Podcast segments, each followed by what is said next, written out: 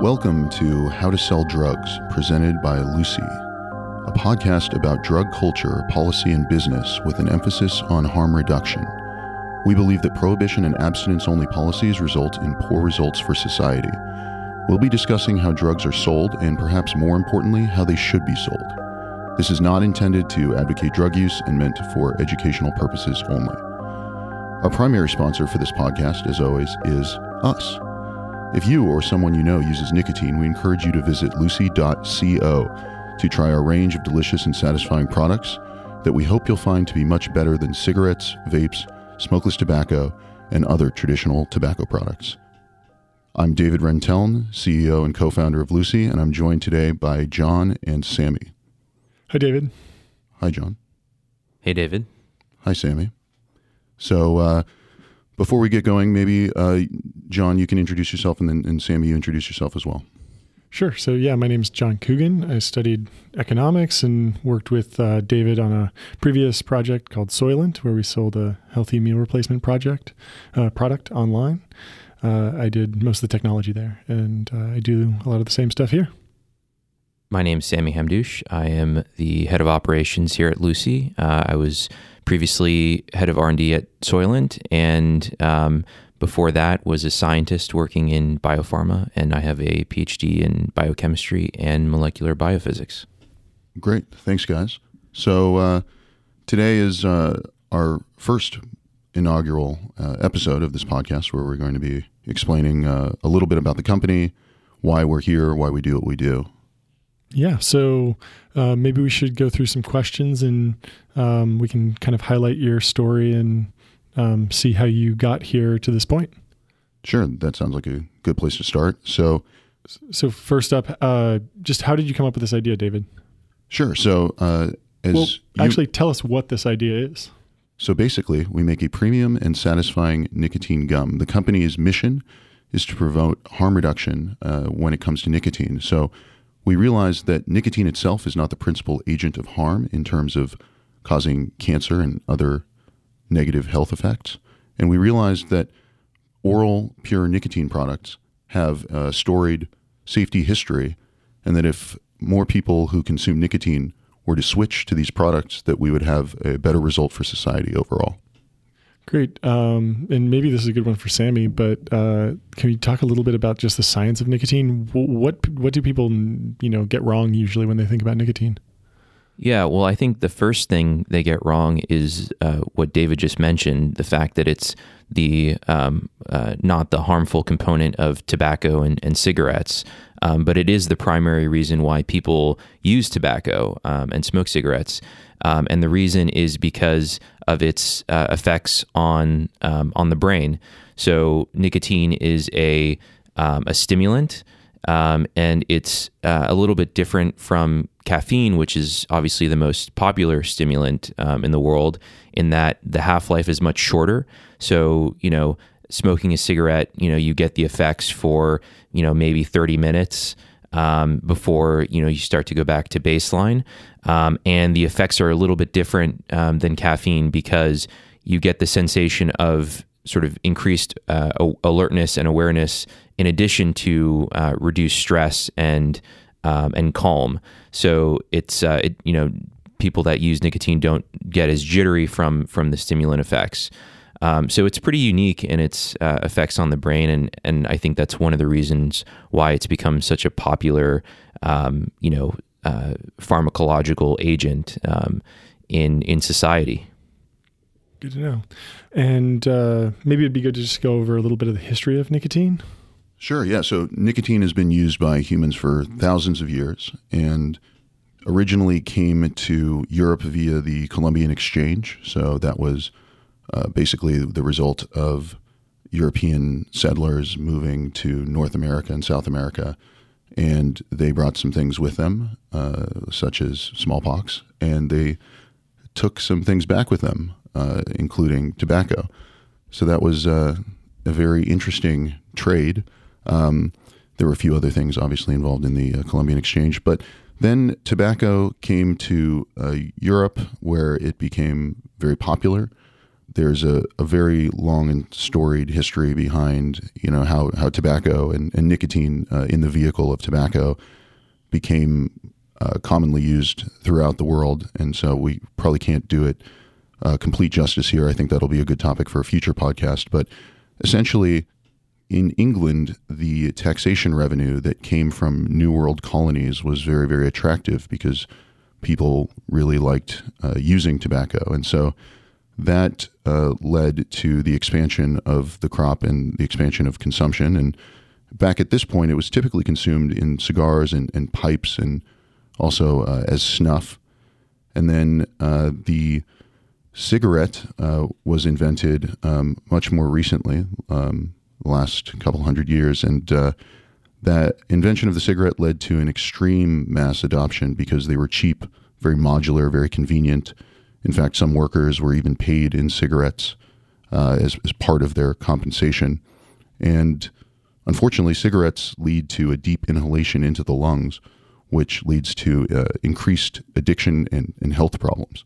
Got it, got it. So, I mean, obviously, everyone knows that cigarettes are bad, but um, I mean, there's still, you know, just a common conception that nicotine as a whole is bad.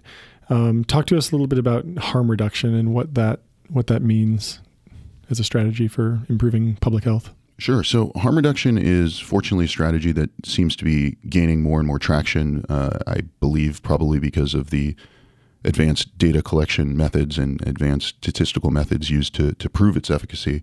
So it's the idea that uh, instead of creating something like an abstinence only policy or a prohibition, where, uh, if you remember, a famous example is the American prohibition in the uh, 1930s uh, and 20s uh, when when alcohol was was banned and it created a very powerful criminal class who skirted the regulation. It was ignored. It was still a very large component of society. And then the products that they released were highly unregulated. A lot of these alcohols were made in cabins in the woods and they were adulterated and they would cause health problems. I mean, people have probably heard of the expression, you know, I drank the moonshine and went blind. Uh, these are the kinds of things that unfortunately happened. So we've seen with human society that when there is something that people seem to really want or enjoy, that trying to prevent it from entering society uh, totally just doesn't really work and, and leads to black markets and adulterated products and more harm overall. So, harm reduction basically uh, believes that if you can regulate these industries intelligently and you can promote good actors and regulate the product and access to it in an intelligent manner, that you can actually reduce the harm caused by these substances. So basically, harm reduction doesn't allow the perfect to get in uh, to be the enemy of the good.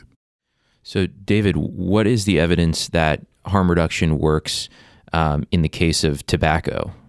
Sure, I think there there are uh, a few examples, but the one that is cited a lot that's very interesting is the case of snus in Sweden.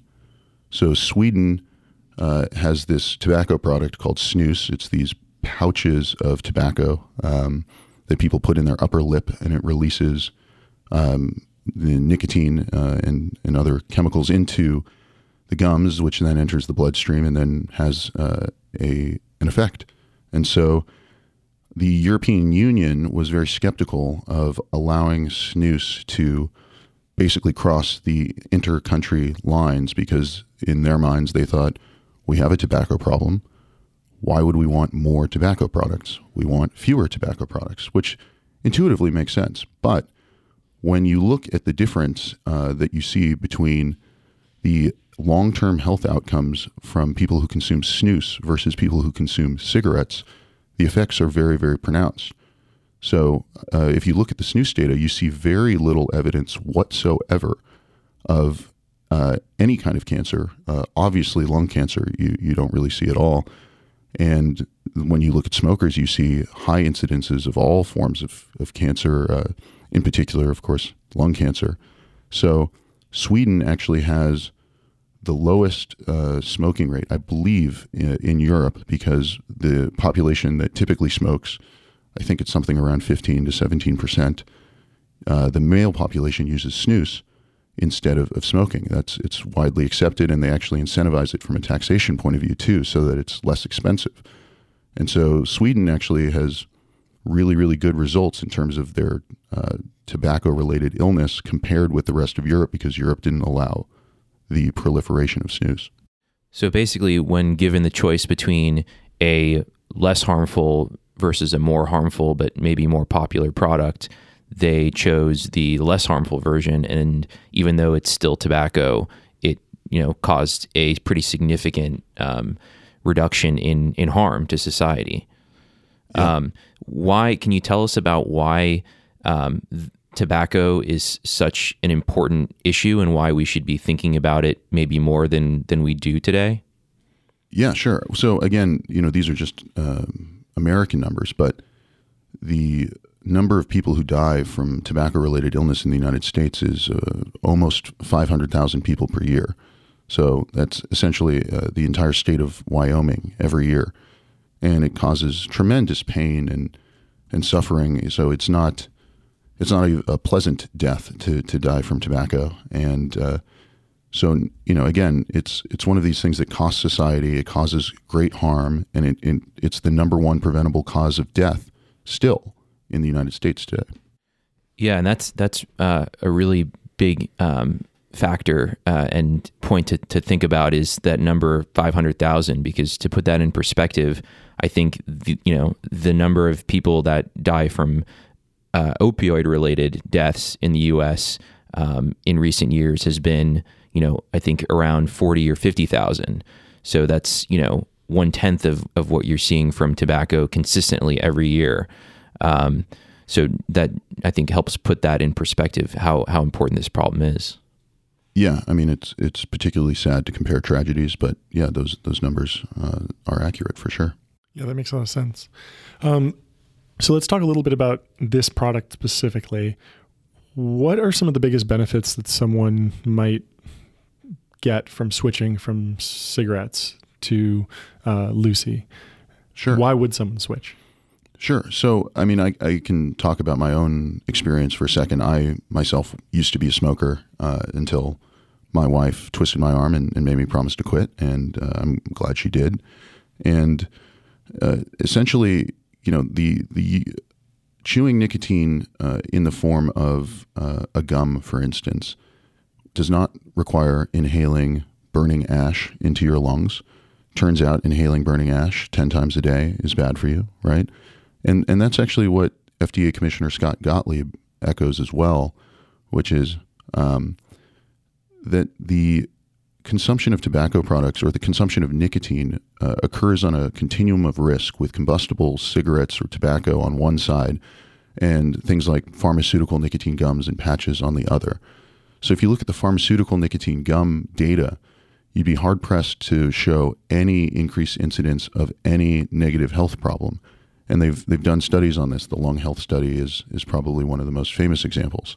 So the idea is, you know, our product was inspired by pharmaceutical nicotine gums for this exact reason, because we realized that people needed to understand the, the, the truth and the science behind nicotine consumption and the continuum of risk. And uh, we hope that we can inspire people to switch to chewing and, and using our product and uh, eventually uh, helping them transition to a nicotine free lifestyle if they should choose. But primarily to get people away from these products that we know without a doubt are harmful. So, what what are some of the other benefits that somebody might see from from using this product that you know outside of you know any physical uh, sure. like health health issues? Um, what are, what are some of the other reasons somebody might want to switch? Sure. Yeah. So, I mean, rightly so. I would say that uh, smoking cigarettes has uh, a little bit of a stigma in our society today, and so people uh, are, are often getting pressure from their work, from their spouse, from the, uh, their friends to not uh, be doing what they're doing. And, and that creates an additional psychological toll on people. And so, you know, by, by consuming a, an oral nicotine product that you just put in your mouth and absorb the nicotine, that way you can avoid the stigma even of, of being a, a smoker or a nicotine user. And you can use it anywhere. So you can use it uh, if you have a tight deadline and you're working on something and you're you know you, you don't want to break your concentration and, and leave uh, your desk you can use it uh, in work or in travel. Uh, the, the use of it is not restricted the same way that the use of uh, cigarettes or a vape would be. Sure. Yeah that makes sense. Yeah i mean uh, i think the product lucy was very much also inspired by the success of snus in sweden uh, which um, you touched on, David, where um, they really focused on designing a product that was actually appealing to use and that people could use, um, you know, for enjoyment in the same way that they use cigarettes. And they did that by really focusing on how they can, um, you know, uh, improve the, the, the kinetics of nicotine release um, because of, you know, essentially how fast you know the nicotine is released from a cigarette and is absorbed by the body um, through the lungs um, is extremely fast. I think even faster than um, if you were to inject nicotine directly into your veins. So there's a lot of science that goes into how to um, get those same types of kinetics from nicotine absorbed through the mouth. Um, and I think that's that's really where um, we you know sort of went back to the lab with Lucy and and redesigned the product in a way that gives you the sensation of actually, you know, using a, a tobacco product like a cigarette or, or snus, you know, rather than something that, um, you know, that you can't really uh, enjoy the, the sensation of using. Yeah, I mean, that's a really good segue into kind of talking more about the product specifically. What, what, what do you think kind of the most important ingredients are in this product? Um, what do you think is important that's not in the product? Um, and kind of what other formulation decisions did we make that um, you think people who use this product will really enjoy? Yeah, I think that we really wanted to stick to the principle of, you know, including uh, ingredients that people are comfortable with and are familiar with, sure. um, and sticking with a, a, pure source of nicotine, which is you know really the reason why people use tobacco products. And so, what you'll find in our products are are products that have been have a long history of use in food ingredients, and we've you know used them in creative ways in order to um, you know optimize things like the release of nicotine because if if the nicotine is released too quickly then what happens is you end up you know swallowing most of it and um, you know it goes into the gut where first of all it's not even um, it can't even be used by the body because it gets you know metabolized and, and broken down. Um, and second of all, it causes all sorts of um, sort of discomfort, um, like heartburn and, and um, gastric distress. So you want to make sure first of all that it's not released too fast. And you know the other thing is that you want to make sure that it's not released too slowly because then it's more like the sensation of using a uh, a nicotine patch or even you know Nicorette where you know it's released in a way that's supposed to maybe re- you know reduce people's cravings, but they don't get that initial sort of spike in nicotine um, in the brain that would you know cause the sensation of pleasure or you know sort of the invigorating effects that you get from um, from using snus or or cigarettes. And the way that was done is by using things like pH adjusters, um, buffers, that you know have been used interestingly enough for for baking uh, ingredients that um, have been used you know in, in sort of confectionery uh, products like um, like you know sort of the more modern gums that you see um, the polymers and the resins that are in the gum base, uh, which is sort of a, a, catch-all term for the ingredients that make the product have the the, the properties where you can chew it and um, you know you can mold it to fit in your mouth um, between your gum and your cheeks where it's supposed to be absorbed. So, yeah, there's um, interestingly for a product that seems as simple as a gum, there's a lot of science that goes into how to how to make it a uh, a vehicle for delivering nicotine effectively. And talking about what's not in the product, there's no tobacco leaf in this product, right? So, uh, nicotine is uh, extracted from tobacco. Yeah. Um, but in the process of extraction, it's very um, you know rigorously purified, sure. and so the nicotine that we use um, is essentially pharmaceutical grade. Got it. Um, it's it's purified to the point where there are you know there's no uh, other components of of the tobacco leaf um, that are present, and um, you know that's uh, that's something that we took a lot of care about. You, you know, using the highest quality nicotine that's available. Sure, sure. What, so, what else is in a tobacco leaf that someone might not want to consume? So, you know, obviously there's the tobacco related nitrosamines, sure. which are um, you know components of any sort of leaf tobacco that you'd find, um, you know, including cigarettes or, or even smokeless tobacco. You know, those are the ingredients that are known, obviously, to um, be carcinogenic um, and also cause sort of the, the cardiovascular effects. Um, Why? Well, because they damage DNA essentially. Um, they when they get into the cell, they cause you know errors in the way DNA is copied, and you know you can even see this in just a um, you know a, a cell culture. Um, that's typically how how you test for this kind of thing. Is you know you look at cells in a dish.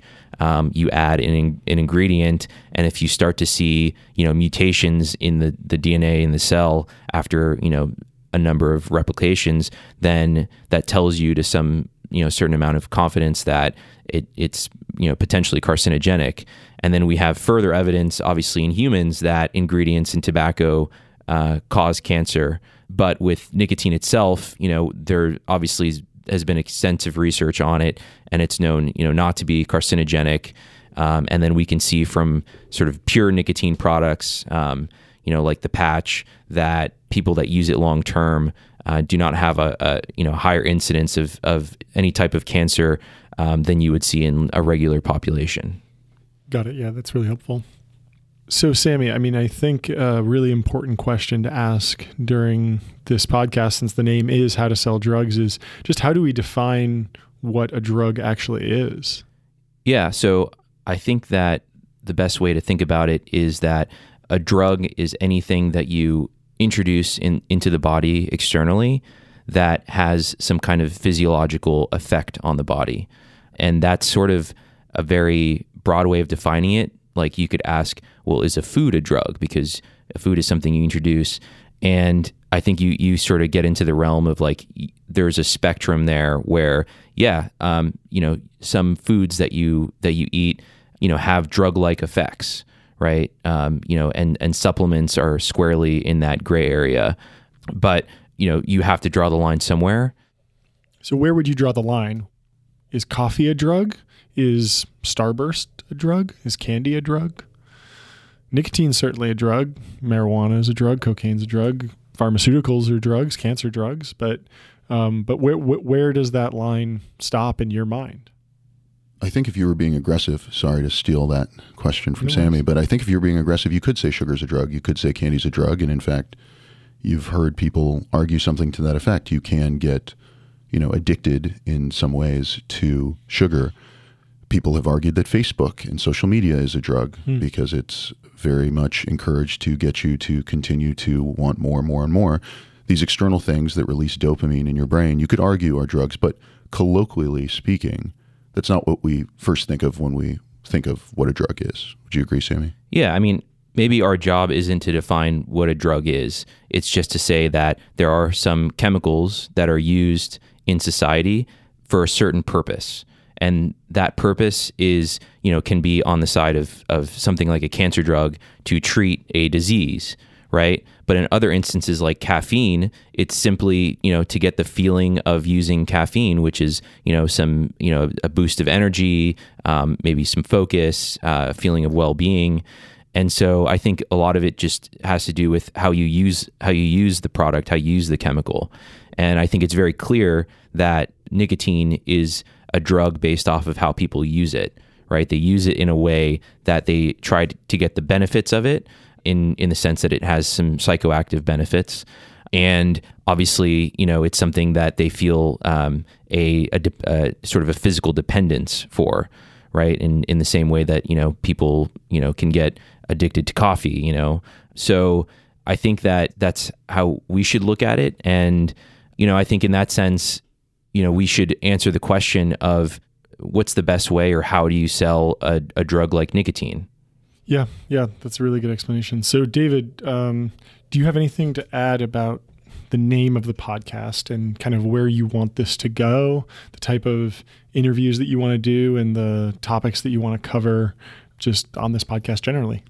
Yeah, absolutely. So, you know, with regard to the name, uh, how to sell drugs, it's a bit tongue in cheek. We we really mean how drugs should be sold, right? And so, we as people who are selling nicotine, we are selling a drug, and there's a certain responsibility inherent in that that we should do it in in the right way. That there are basically drugs and policies, and there's a spectrum out there in the world of better and worse forms of these substances.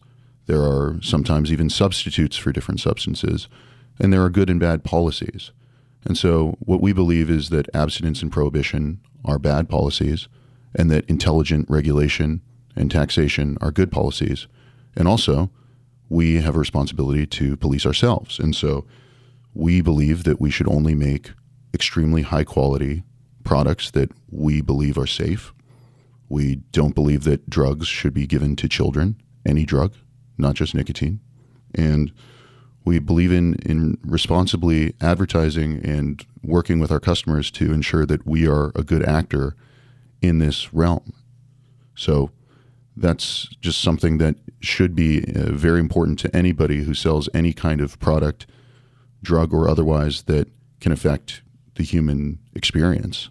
And so we ourselves use our product and, and we stand by it and uh, feel really good about it. And with regard to how we want the direction of the podcast to go in the future, we're interested in speaking to anybody who has a, a strong background, uh, experience, opinion in drug culture, policy, business.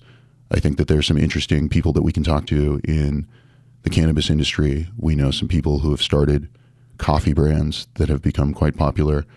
We know people who have interviewed and, and looked into the kind of uh, black markets of illegal drugs.